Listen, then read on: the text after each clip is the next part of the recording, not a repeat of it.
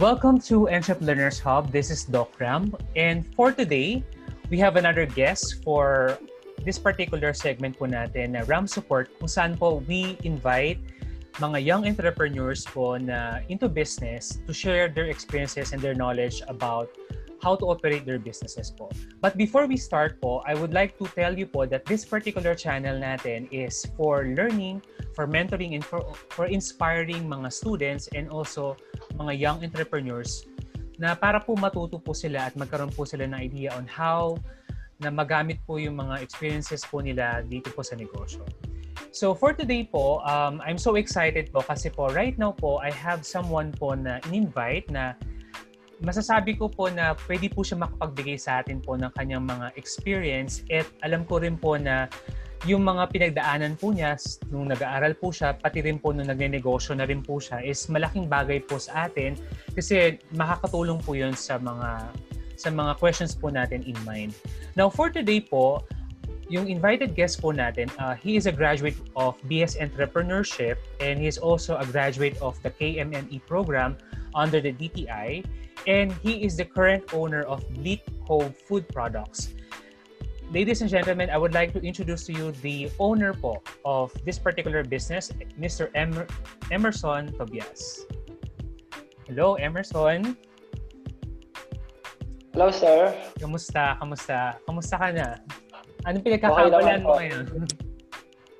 Sir, yung aking maliit na business, Oo. siyempre, tuloy-tuloy pa din. Tuloy-tuloy, oh. Pero right now, ano ba? Kasi alam natin, karamihan sa atin lahat nasa bahay ngayon. Kasi nga, dahil nga, siyempre, may pinagdaanan tayong pandemic. Pero, ano ba, yung, aside dun sa negosyo na ginagawa mo ngayon, ano ba yung mga nag ano uh, pinagkakabalahan mo ngayon so pag wala kang uh, yun, wala kang binebenta or for something na nilalakad sa negosyo ano yung mga ginagawa mo Sir, since kasi bago ako mag-business, uh, artist ako. Oh, okay. Art, Or ano uh, ba yan? Doing ano, portraits, Portrait. caricatures, uh-huh. uh, extra income din kasi yun. Extra income, oh. Pero matagal ba uh-huh. makagawa ng isang ano finish ano product ng yun, gagawa ka ng portrait medyo mga ilang araw ba yan or days ba yan or uh, weeks uh, Kapag ano, pag portraits yung charcoal medyo matagal, uh, more than one week. Pero pag caricatures, mga two days. Depende sa sa mood ng artist pati. Ah, ganun. so, isa mo pag medyo, um, pag malungkot ka, nakaka-apekto yan. Nakaka-apekto yan dun sa gagawin mong output na yung yung art mo. Uh, artwork. Medyo, medyo. medyo. Uh, uh, yan. So at least 'di ba, kahit 'di ba kahit na aside dun sa negosyo mo, meron ka pa rin parang alam mo 'yun, may pinagkakaabalan ka ding iba. And then alam ko kasi ngayon para talagang lahat ng tao talaga more into online, marami sila ibang ginagawa aside from the negosyo. And right now, um, nung kinonceptualize ko tong segment na to, isa ka dun sa mga naisip ko agad kasi sa mga viewers po natin, si si Emerson po ay part po ng KMNE program. So yan po ay isa pong program po sa DTI kung saan po sila po ay training para po pag uh, pagka-graduate po nila yon is maging equipped po sila as negosyante. So, si Emerson po, na-encounter ko po yan dati po sa DTI. And alam ko po na marami po yung mga ginagawa dati. At the same time, yung effort niya para lang po, alam niyo po, yung matutunan lahat yung mga dapat yung matutunan pagdating po sa negosyo. And yun nga, sabi ko nga, nung conceptualize ko to, naisip kita na invite kita dito kasi alam ko na marami kang pwedeng i-share, especially sa mga business students na nakikinig ngayon. So, simulan natin, Emerson. Um, kasi alam ko na Siyempre, 'di ba pag sa negosyo talaga, 'di ba sa tingin mo ba talagang mahirap? Mahirap bang mag, mag magnegosyo ngayon? Sir, oo, sir. Kung nag-start ka pa lang, talagang mahirap. Oo. Pero, yung paghihirap mo naman yon doon ka maraming matututunan habang hmm. habang yung business mo ay ginagawa mo yung business o habang pinalalago mo. Pinalalago mo siya. Oh. And then, um, sige, for the sake ng mga viewers natin, uh, gusto namin malaman, ano ba yung pinaka-first job mo bago ka magnegosyo. Kasi syempre 'di ba lahat naman tayo may mga previous work tayo before tayo nag-venture into business. Pero ikaw ba, ano ba yung naging una mong trabaho?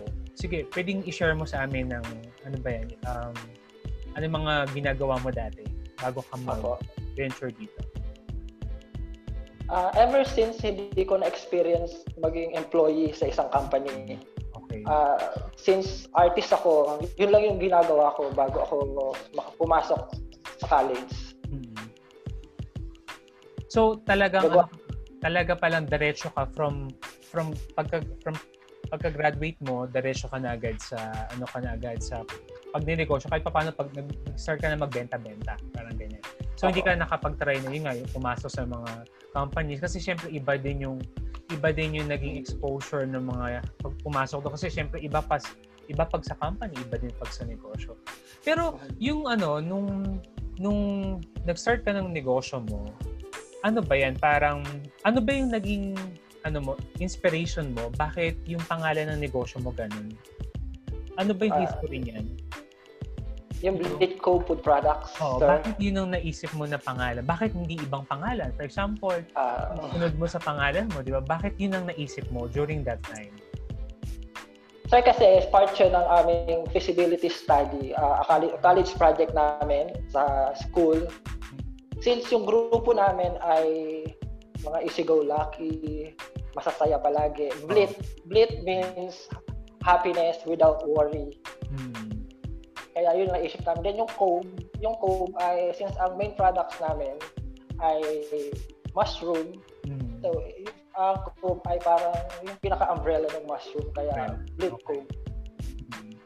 So, po. yung sa food products na, di ba sa mga Bleak Co food products, so yun ba ay ah. marami siyang dalang products or meron lang kayong isang specific or mga dalawa or tatlong ano lang item lang dun sa, Bali, sa food product? Sa school, isang specific na product lang yung pinagawa sa amin. Then, oh. yun na yung naisip namin. So, yun na nga yung mushroom, no? Yung mushroom. Uh, Pero nung, ito na, eventually, mushroom siopaw. So, ito ngayon, eventually, nung ginamit mo na siya, kasi di ba sabi mo kanina, galing yan dun sa feasibility study, na ginawa nyo na siya. And then, nung ikaw na mismo ang gumamit nun, kasi alam ko na Siyempre, di ba, sa mga negosyo na to, pwede mo kasi siyang i-register as a sole proprietorship. So, anong nangyari dyan? Sa'yo ba nakapangalan yung sole proprietorship na yun? Sa'yo Ako. nakapangalan, di ba? So, mm-hmm. kung yun, um, nung, ito na, nag start ka na, so nabago na ba siya? So, hindi na ba siya naging mushroom? Iba na yung naging line ba niya? Gusto ko sana i-continue yung mushroom siopaw. Ang naging problema ko lang, since yung yung siopaw, itsura kasi ng siopaw namin ay katulad lang din ng ordinary siopaw.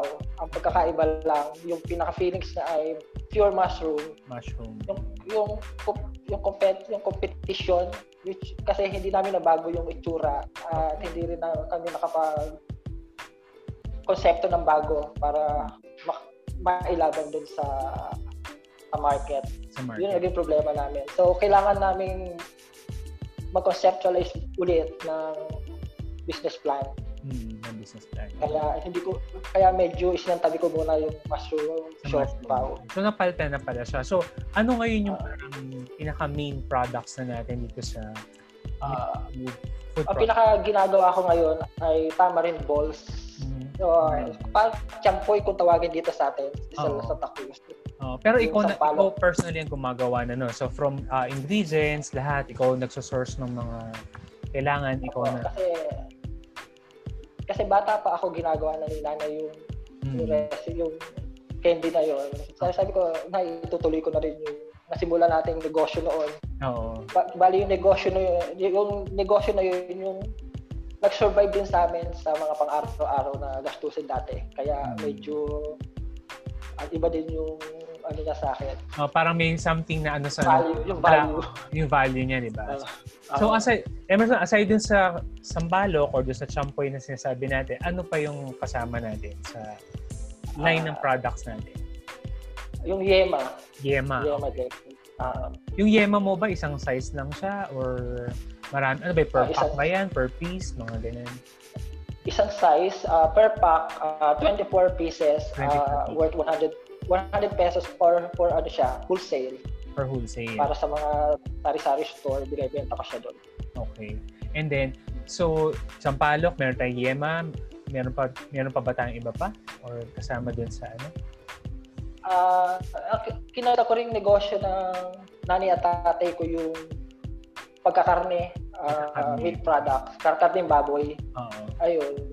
Yun, every Sunday, nag titinda kami, nagkakatay kami ng baboy, binebenta namin yung karne sa mga kapitbahay namin dito sa Barangay San Jose. Okay, San Jose. Okay. Sige. So actually, so maganda pala yan. So anong nangyari? From mushroom, lumawak na siya, di ba? Marami na siyang daladalang items, which is maganda naman pag nag-negosyo. Kasi, syempre, di ba, for example, pag wala tayong benta doon sa isang product, pwedeng ibenta mo yung iba, di ba? So parang, marami kang pwedeng uh, gawin o marami kang pwedeng choices na pwede pagbentahan ng iyong produkto. So, Emerson, tanong ko lang, ano ba yung reason mo bakit nag-decide ka na magnegosyo? Di ba sabi mo da, kanina, hindi ka nagtrabaho sa emplea, as empleyado. Pero, pero bakit uh, yun parang ano mo, parang yun ang vision mo na parang, ah, gusto ko more on negosyo. Meron ka bang ano, parang may mga fear ka ba dati na, for example, pag sa company, may mga ganyan ba? Kaya gusto mo, gusto ko na lang magnegosyo na lang ako, mga ganyan. Meron. Meron contester. Oh. para may parang uh, natatakot ako na ma-reject sa interview. Yung mm, rejection. Oo. Oo. Yun. Excuse. Yun po. Tsaka ang dami kasing ano, ang dami mo makikita na mas magagaling. Parang feeling mo mas magagaling sa iyo. So, mm-hmm. feeling mo hindi ka na agad makakapasok. Kaya kaya yun naging concern ko. Oo. Pero actually, Emerson, yun naman sa ano, um, marami naman talagang actually kakompetensya. Talagang normal talaga kahit naman ako noong una nagkaroon din ako ng fear na pumasok kasi syempre 'di ba normal lang talaga yan na ayaw mo ma-reject. Ako din ayaw ko din ma-reject no kasi nga parang ang hirap na mag-uli mo mag-apply ulit baka may ma-reject na naman ako. Pero tuloy-tuloy lang siya. Pero ano naman, wala namang masama kung hindi ka nag-start sa pagiging empleyado. Maganda nga lang may mga syempre may mga experience ka ngayon na mas na-enjoy mo compared dun sa as, as empleyado. So tanong ko lang, Emerson, during ba nung college, meron ka bang mga learnings or mga natutunan mo nung college o kaya may narinig ka dati sa mga tao na nagagamit mo na ngayon dito sa negosyo mo na parang pag inaalala mo, ba, okay itong sinabi ni, ni ma'am ganto or ni sir ganyan. O kaya may shinare sa yung idea na natutunan mo hindi ginagamit mo na ngayon dito sa negosyo. Meron ka bang mga ganun? Yes sir, meron. Na biglang naisip ko siya kagabi habang nire-review ko yung mga dapat kong gawin. Oo. Uh, uh, pag lagi ko pag na uh, excuse me. Pag naaalala ko yung tao na nagsabi noon, naaalala ko din yung sinabi niya. Yung aming dean, si Dr. Norile Maculangan, din namin sa College of Entrepreneurship. Ayun. So, ito yung sinabi niya na hindi ko siya makakalimutan. In any problem, there is a solution. Mm-hmm. And that solution can be transformed into business. Mm-hmm. So yun, kahit kahit anong mga problema na dinadaanan natin, kahit anong crisis pa yan, gawin lang natin, mag-isip lang tayo bilang entrepreneur, di ba, kailangan natin new idea yes. para ma-penetrate natin yung market kahit anong crisis pa yan, hmm. kahit anong problema pa. Yung problema na yon is, uh, uh, isipin natin, may opportunity para maging isang negosyo. Yun po. Okay. Yes, actually maganda yung sinabi nung sabi mo, yung, yung din nyo. Uh, uh, lahat naman, di ba, lahat naman talaga is yung mga nangyayari talaga. Pwede pa, may something na pwedeng mangyari doon na maging, ano natin, maging source of business, mga ganyan. And then, uh, dahil nga pinag-usapan natin negosyo ngayon, Emerson, uh, dito ba sa initial mong naging negosyo, di ba sabi mo nung, nung graduate ka, nagkaroon ka ng negosyo na to, magkano ba yung naging initial capital mo dito? Magkano ba yung sinet mo na capital? para simulan siya? Bali po nung after namin magsulat ng feasibility study, yung next school year, nagawa kami, na, meron kaming uh, business implementation. So, start po kami, kasi sa isang grupo ay anim lang kami, 15 15,000 okay. for that business. So, sa lahat na yun, namin, 15,000 Emerson sa lahat. Opo. So, kailangan namin palaguin yon hanggang makagraduates kami. Mm, okay. So, doon sa 15,000 hati-hati pala kayo doon, no? So, sa, Apo. sa lahat niya. So, so 15,000 pala. Kasi minsan kasi Emerson, di ba, ewan ko kung naririnig mo rin yung ibang mga gusto magnegosyo. Parang natatakot sila kasi baka kulang daw yung pera nila. So, parang yung sobra daw, laki daw nung kapital, ayaw na nila magnegosyo. Pero makikita mo doon sa experience mo na 15,000, pwede naman pala mag-start ng kahit 15,000 o kaya kahit nga less 15,000, pwede ka magnegosyo. So, hindi ni reason yung parang kailangan makakuha muna ako ng 100,000 or Opo. malaki yung kapital para makasabi na, na magsabi na meron ka ng negosyo. Pero ano yun eh, nasa desire mo lang talaga na gusto mo magnegosyo, di ba? Kahit yun na lang muna, yun na muna pagkakasyahin natin para matuloy natin yung negosyo na yun. So, na, sa mga viewers po natin, nakikita nyo po na kahit 15,000 lang po yung uh, ginamit po nila Emerson dati, talagang may mapupuntahan talaga siya. Merong magagawang negosyo para dyan. Pero dito ba sa sa food products, dito nga sa negosyo mo, sa Bleak Cove, meron ka ba mga na-encounter dyan ng mga problem or mga challenge na na, na-encounter mo everyday o kaya minsan may mga, yung mga problema nga na, na, na, na nakakaharap mo na kung, minsan, di ba syempre as negosyante talaga, normal talaga may mga problema sa negosyo. Opo. Ano ginagawa mo para ma-solve yun o kaya para masolusyonan siya? Sir, ang pinaka na-encounter kong problems ay about sa production since hmm. food products, uh, food processing, uh, yung about sa ano talaga, production. Kasi so proprietorship. So ako lang, ako lahat, ako ang lahat. ako ang boss. Ako ang operator, oh. ako rin ang ako ang mark sa marketing, sa finance. So oh, all yun. around. All around. Uh, kailangan lang i-manage mo yung time. Time management and then hmm. focus lang dun sa sa mga ginagawa mo kailangan naka ano may system may system yung t- kailangan may things to do ka pag pag ano mo na pagkagising mo kailangan ito na agad na gagawin mo kailangan sunod-sunod siya pero madalas hindi ko pa rin nasusunod kasi sa dami talaga na Oh, ang dami kang mga iniisip, di ba? Ang dami mo kailangan Opo. unahin, di ba? Sa mga ganyan. Mm. Pero dito ba sa ano ba sa tingin mo ba Emerson pag may negosyo ba parang sa ba may advantage yan saka disadvantage? Kasi okay. di ba kanina nasasabi mo na kanina na parang syempre ikaw lahat, ikaw yung taga-finance, ikaw taga-marketing. Ano sa tingin mo yung pinaka main advantage saka disadvantage kapag ikaw ay isang may-ari ng negosyo? So, ang advantage niya ay since ikaw may-ari, hawak mo lahat ng desisyon. Okay. Tapos hawak mo ang sarili mong oras. Hmm. Tapos, yung yung talento mo na gusto mo, na ibubuhos mo lahat, yung talent mo, yung skills mo, maibubuhos mo lahat para mapalago yung negosyo mo at kung ano yung goal mo do sa, sa business, maibibigay mo lahat. Hmm. Yes, oh. kasi sir, naging philosophy ko rin dati, pag since magiging employee ako, ibibigay ko din naman ang ang aking talent, ang skills hmm. dun para maging maayos ang aking trabaho para mapalago din yung maging part ako ng pag pag paglago ng negosyo ng company. Mm-hmm. So naisip ko sir, kung ako kaya ang kung sarili ko kaya ang negosyo yung gagawin ko, ibibigay ko yung talent at skills ko doon, may chance din na lumago yung negosyo. Tsaka 'di ba iba rin, what more pa 'di ba yung sa yung sa'yo talaga 'yan, 'di ba? So parang Opo. kasi dito talaga hindi ka na talaga para mag, dati kasi pag sa emplea, as empleyado kasi ako kasi based experience ko. Syempre pag empleyado mismo may mga time tinatamad ka, 'di ba? Parang minsan parang hindi masyadong 100% yung binibigay mo. Pero ito kasi dahil sa case mo nga dahil ikaw may-ari na tal, ikaw may-ari ka. So talagang ano 'yan eh, parang talagang lahat ng ginagawa mo, magre-reflect sa'yo yan. So, kunyari, kung, kung ayaw mo magtrabaho ngayon o ayaw mo magbenta ngayon, ikaw lahat ang sasalo nun. So, ang maganda lang talaga dyan, kapag mag, yun, sabi mo kanina, pag nag-grow yan, talagang magbe-benefit, ikaw lahat. So, parang hindi siya hati na sa company yung percentage na ganito, ikaw lahat ang makakakuha. So, maganda yung na, na, napapakinggan natin na ganyan po sa sinasabi po ni Emerson. Kasi parang, di ba, na-realize nga natin, oh nga, no? So, pag nag-negosyo ka nga, talagang ano yan, uh, syempre maraming magagandang advantage yan. Pero syempre po, dapat lang talaga tayong maging ready kung sakaling man na mayroong mga disadvantage na pagdadaanan yung negosyo natin.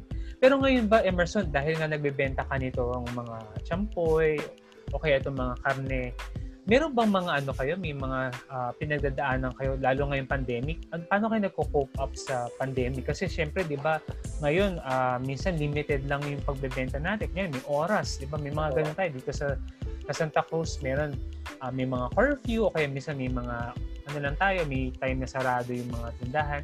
So, paano kayo nagko-cope up as negosyo dito sa nangyayari sa atin ngayon na may pandemic?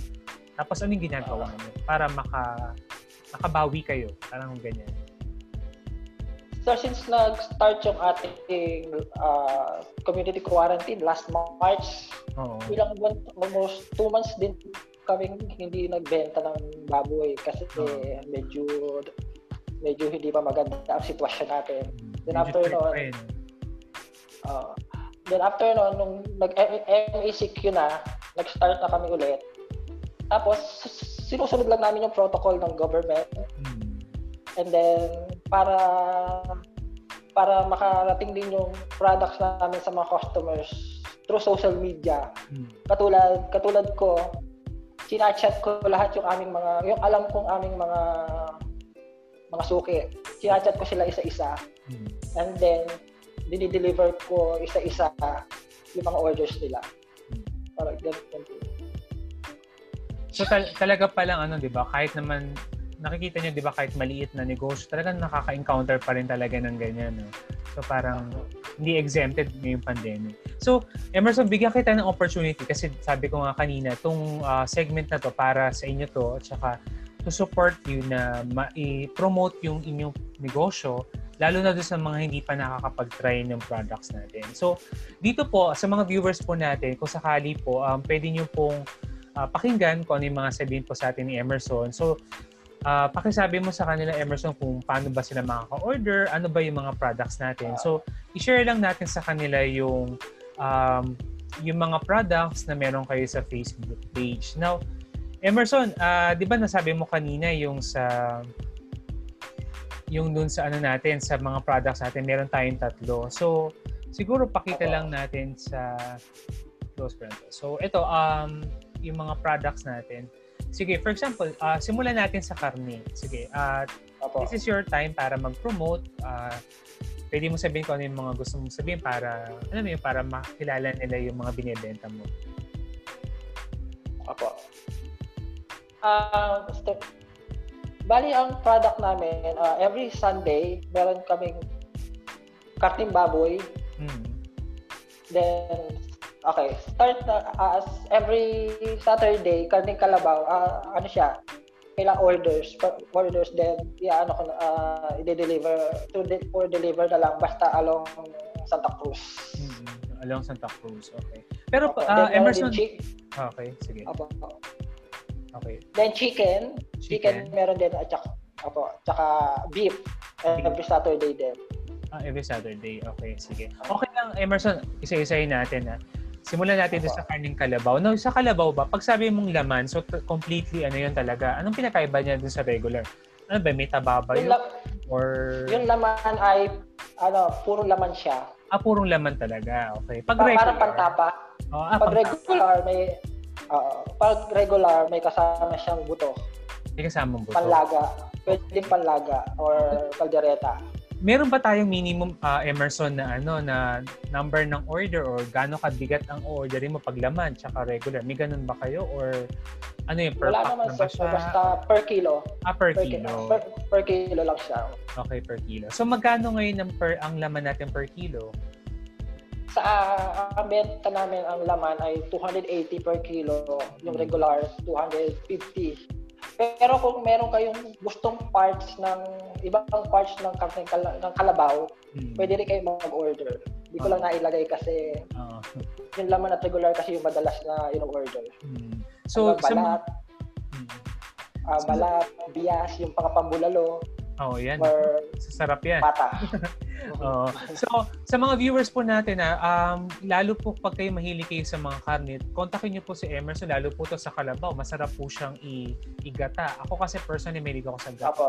Try ko na dati kasi uh, ginataang kalabaw, masarap siya. So, lalo pag maanghang. So, try nyo po kasi po, ngayon po, di ba, uh, maganda po ngayon kasi marami kayong pwedeng pagbilhan. Lalo, especially, ito kalabaw, um, mahirap makahanap nito kung naghahanap po kayo. So, kontakin nyo lang po si Emerson. Now, tuloy, po, tuloy tayo, Emerson, sabi mo sa chicken, pag chicken naman is per kilo din ba yung binebenta to? whole chicken. Ah, whole chicken. Buo. Okay. Uh, so usually depende yung kung ilang ilang kilo 'yun. Depende po 'yon kung ilang kilo yung lalabas doon sa whole chicken. Oo. 150 pesos per kilo. Per kilo. Ah, okay. okay. So 150 per And then yun ang order natin tuwing ano lang uh, Wednesday lang ba? Wednesday. O Wednesday, Thursday. Wednesday, Thursday. Okay, sige. So sa mga mahilig pong magmanok ha, so pwede niyo pong iturbo, yan. Pwede niyo siyang iprito, di ba? Marami kayong pwedeng gawin. Ikaw ba, Emerson, ang mga luto mo bang ginagawa sa chicken na pwede mo share sa kanila? Ano ba niluluto niyo sa ano bang ano niyo sa manok? Ano bang luto niyo? Madalas tinola. Tinola, 'di ba? Masarap 'yan, 'di ba? Lalo fritada, pag fritada. Fritada.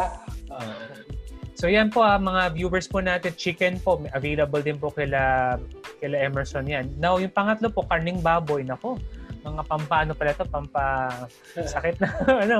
Pero masarap po yan actually. So medyo ano lang po, uh, in moderation ang kain natin. So Emerson, sige, Opo. pa-explain lang sa viewers natin. So tuwing Sunday siya, ang mga available natin, may laman, laman. Yung regular, may kasama ring buto. Oo. Uh, po, uh, pork chop. Mm-hmm. At saka yung bestseller namin, liempo. Liempo, wow.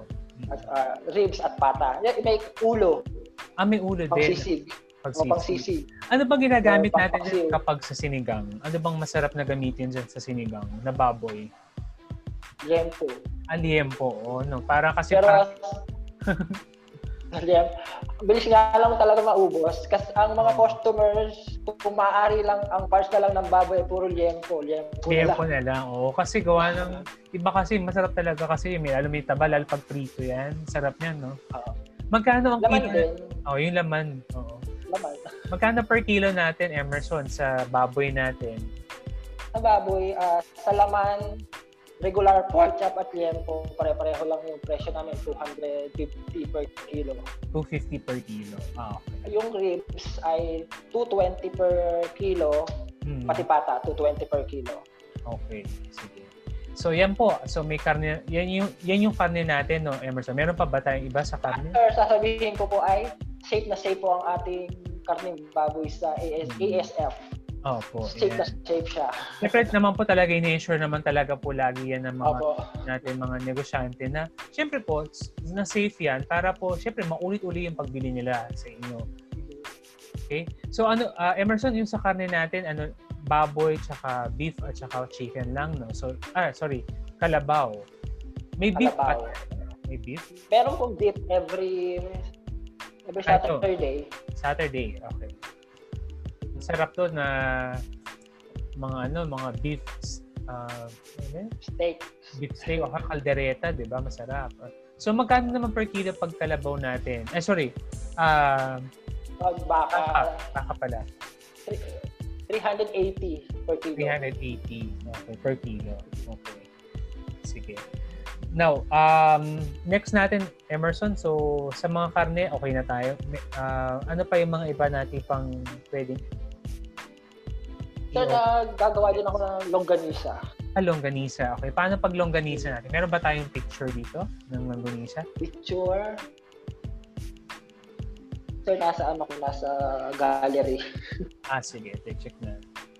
So, uh, yun nga po, habang kinukuha po natin yung ano natin. Ah, dito ba, Emerson, sa photo? Or, tingnan natin. Sir, para hindi ko pa na-post yan. Ah, hindi pa na-post. Pero sa photo, meron. Sa gallery ko, meron. Ah, sa gallery. Okay po. Sige po, habang hinahanap po natin yan. So, Emerson, yung sabi mo, yung sa, ano yung, um, ano yung product na ano natin? Yung champoy pala. Magkano okay. pala yung champoy natin? Ah, yung champoy natin at tamarind balls, uh, isa isang ano yan, plastic container, yung microwavable, 35 pesos. Okay. Each. Pero pag 3 to 3 for 100,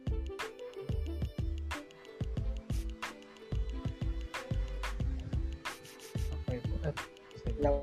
Ito, ay, langgonisa kayo. Ito. Sayang po yung pictorial longganisa. Sige, balikan lang. Nakakatakam po ah. Balikan lang po natin po. Sa langgonisa po na sinasabi po ni Emerson, Emerson, magkano nga ulit tsaka gaano kadami yung binibenta natin sa langgonisa? Yung 1 quart kilo ng longganisa, ang benta ko ay 75 pesos. 75. 6 pieces. 6 pieces yun. 6 pieces. Okay. 1 Ex- quart, 1 quart kilo, 6 Oo. pieces. Okay. Yung pero pero yung longganisa natin ay ito ba an, ano ba to? Ah, 'di ba may mga longganisa na mataba at saka yung pahaba?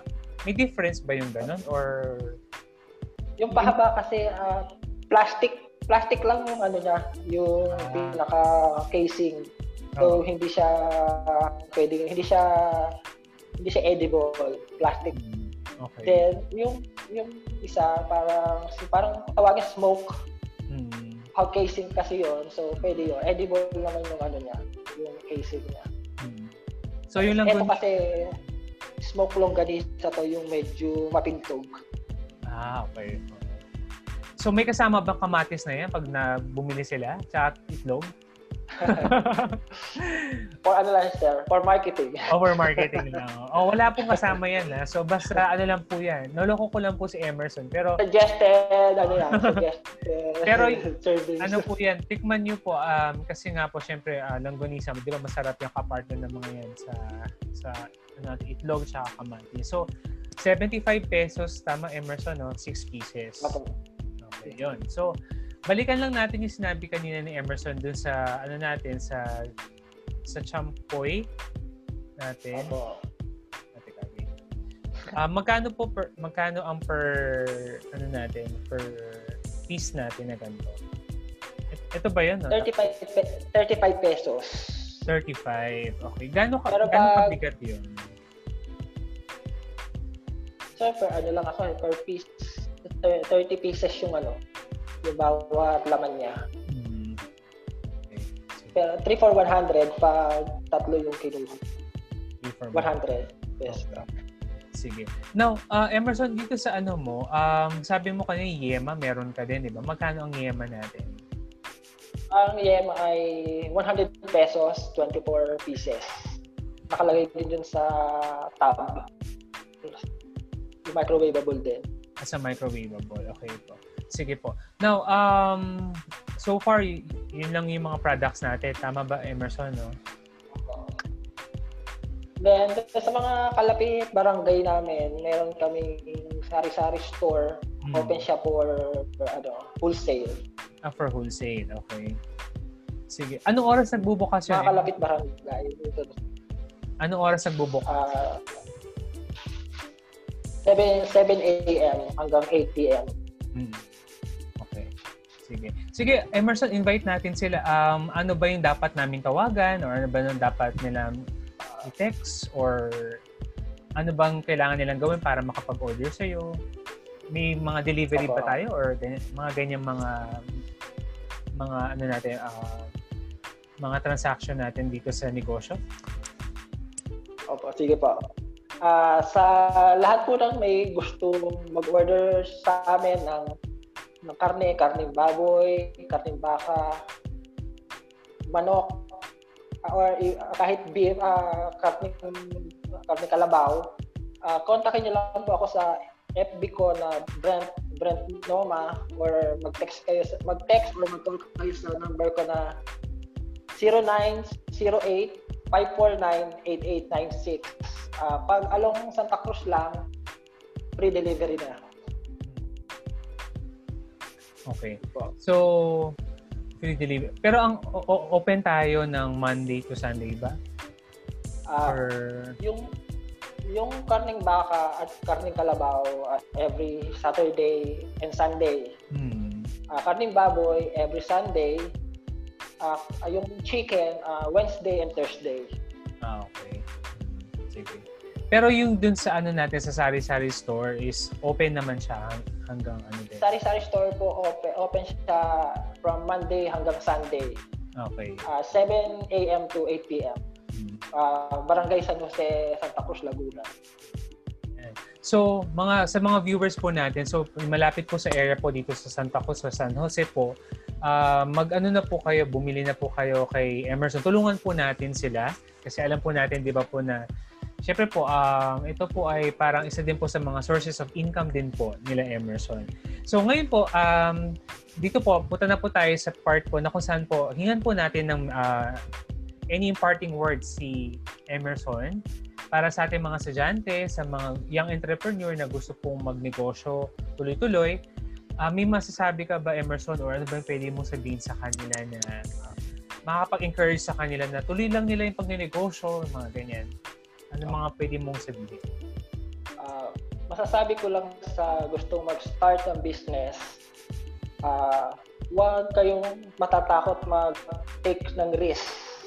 Huwag kayong matatakot magkamali or huwag matatakot na na halimbawa yung malugi doon sa una yung try. Kasi sa lahat ng pagkakamali natin, isipin nyo na lang yung mga yung mga nagastos natin doon sa pagkalugi, parang sabi nga ng aming ibang mentors sa, sa KMME, parang isipin nyo na lang na parang tuition fee na natuto ka dun sa pagkakamali mo. Uh, kahit nawalan ka ng ganitong halaga, isipin mo na lang parang tuition fee siya na dun sa pagkakamaling mo yun, uh, natuto ka. And then, kahit kahit mahirap, kahit mahirap mag-start ng business, mahirap siya kung mahirap, pero masasabi ko exciting. Exciting at fulfilling once na maging successful ka sa business. Uh, kahit hindi maging successful agad, yung umusad, kahit umusad man lang ng konti yung negosyo mo, isang malaking fulfillment na yun sa bilang isang business person or entrepreneur. Saka ang pinaka-best way para hindi tayo masyadong magkamali sa negosyo gawa tayo ng business plan. Best way yung pagpaplano. Pagpaplano sa pag-negosyo, sa pag-start ng negosyo. Uh, kahit may malaki tayong puhunan, lalo't may malaki tayong hawak na puhunan, huwag tayo basta-basta papasok sa negosyo na hindi natin alam. Kailangan, kailangan, ma, kailangan uh, marunong, kailangan matuto tayo. Kailangan may alam tayo sa pag-negosyo. Katulad ng DTI, kahit graduate ako ng college ng business course, after ko makagraduate, iba pala yung environment bilang estudyante at bilang isang isang tu, parang isang tunay na negosyante. Magka, magkaiba siya sa tunay na buhay. So, huwag tayong titigil matuto. Katulad ng DTI, meron silang program na Kapatid Mentor Me. So, pa, once na mag-register tayo ng negosyo, ng business name, marami na silang yung offer sa iyo na mga seminars, mga trainings. So, continuous of learning lang. And then, nung nag-college ako, meron ding sinabi sa amin si ma'am na start sa, sa pagnegosyo, uh, start small, dream big, and focus to success. Yun lang po. Yun lang po masasabi ko. Sige. So Emerson, thank you dun sa imparting words mo sa mga estudyante at sa mga young entrepreneurs natin alam ko na marami silang natutunan sa iyo, marami silang pwedeng magamit dun sa gagawin nilang negosyo. And alam ko rin na yung negosyo mo magtutuloy-tuloy yan later on kasi nga nandiyan yung dedication mo talaga. Sige, before tayo mag-end, uh, Emerson, meron ka bang gustong batiin or pasalamatan ng mga person na maaaring pwedeng makapanood nitong uh, video na to? So, it's time for you to, ano, to, ano man, to, to have a message to them. So, Bago tayo mag-end. Ah, uh, masasabi ko lang, binabati ko yung siyempre, unang-una yung family ko na, na lagi nandyan para suportahan ako. Kahit kahit medyo nagkakaroon ng, flaws sa, sa buhay-buhay, uh, continue lang sila sa pag-ano sa'yo, sa pag-support. Of course, my college friends, yung mga kagrupo ko dati sa feasibility study, yung kasama ko dito sa loob ng ng office, si, si Grace, yung Mary Grace Extender, full support po siya palagi kada merong mga ganitong invitation. Siya lagi yung kasama ko. Of course, kay, sa aming dean, si Dr. Noraida Dimakulangan, Dean of College of Entrepreneurs, Management and Accountancy ng Laguna University. Uh, yun po. At saka sa lahat-lahat po ng mga kaibigan ko na nandiyan. Salamat po. So, thank you very much, Emerson. So, yun pala, may, may habol lang pala ako. Shout out pala to Ma'am Flor Minyas.